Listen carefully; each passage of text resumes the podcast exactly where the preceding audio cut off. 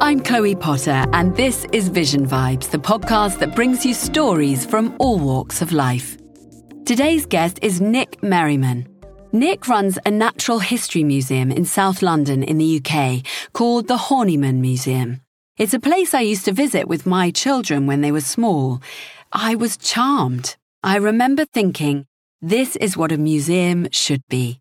A place full of curiosities from around the world ancient treasures, towering exotic plants, and prehistoric bones.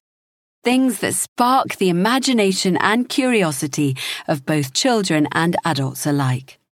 But the Horniman and other museums like it have become increasingly problematic. Because many of the treasures that these places hold were claimed, pillaged, or stolen from other countries during years of colonization and war. These museums are only possible because of historic mistreatment of people and cultures. This issue is something Nick wants to face head on.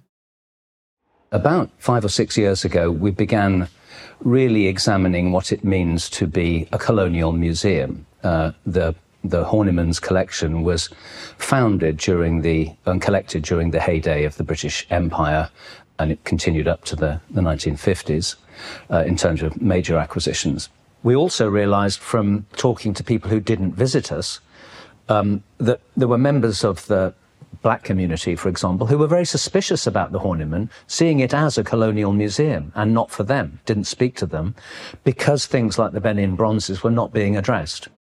In February 1897, um, because of a political and trade dispute with between the British and the Oba of Benin City, um, a, a, military force went in to essentially punish the Oba for his what were perceived to be trade transgressions and actually attacking some British forces. And they uh, destroyed and looted much of the royal uh, palaces and shrines and took away what, what seemed to be some 10,000 objects a lot of them, the so-called bronzes, are actually made of brass, and they're uh, cast reliefs, each of them unique, depicting uh, uh, centuries-old members of the Beninese royal family, uh, political leaders, military chiefs, and so on, which were attached to the walls of the palace, along with carved elephant ivory tusks.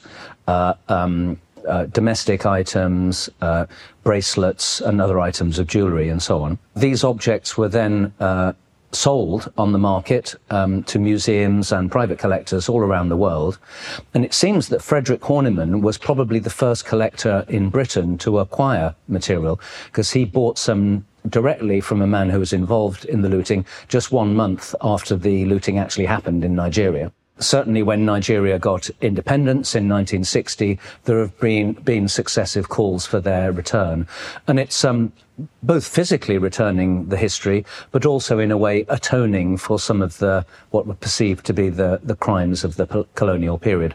So they have a, a sort of historical and symbolic significance for Nigerian communities, both in the UK uh, and in Nigeria itself. And locally to us in, in, the Horniman, actually our largest minority ethnic group is British Nigerian people. So they have a particularly strong stake in this. And we have, a, we have had a permanent display of Benin material, which has been a sort of source of interest and contention ever since it was put up. So um, restitution is one part of this, but a much bigger part, I think, is being is telling actually just a wider and historically more um, uh, complex and nuanced history of both how the Horniman was founded and where the money came from, and also where the collections came from.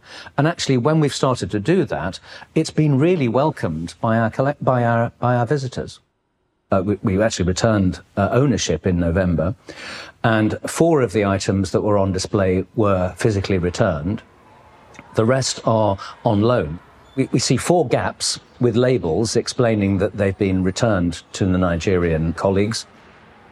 And throughout the process, we've been changing the labels to reflect, first of all, that a claim had been made and then the outcome of the claim. The next big thing is to work over the next 18 months or so to redisplay the case completely Uh, and we're doing that as a, a sort of co-curation exercise with colleagues in Nigeria and with our local British Nigerian community, saying, what do you think the story should be? We're not sure whether all 72 objects will eventually be returned. Um, our colleagues in Nigeria, who we've been working very closely with, they say they need to build capacity to take the various, many objects that are being offered to them from institutions around the world. As museums and all sorts of other organisations attempt to make amends for the past, perhaps the most important ingredient is collaboration. Nick believes that the magic of museums should be for everyone, and he is doing what he can in his small corner of South London to stand by that principle. He's working with his local community and also with colleagues in other countries to make sure everyone feels represented and welcome, and to make sure that the stories that sit alongside the objects that are on display are true. He explains that the people the Horniman Museum needs to engage the most are the people who live nearby. The thing that I find absolutely wonderful about um, being in charge of the Horniman is that we can have long-term relationships with our visitors. Um, the best museums are always thinking about the social impact they can make on how to inspire people, uh, give people, uh, improve people's well-being, and so on. And if people are just coming on a once-off visit as a tourist, that's quite difficult to do. But because people come again and again here, um, I often meet people who say, say, well, we come every week to the museum, which is absolutely incredible. And I meet people who say, well, I'm a grandparent now. Uh, my grandparents bought, brought me. The commonest word people say in relation to the Horniman when they speak to me is that I love the Horniman. So for a museum to evoke love is a very rare and precious thing. Restitution claims are all different. So there's been a lot of publicity on the Benin uh, material because nobody disputes that they were looted. But that's one specific case.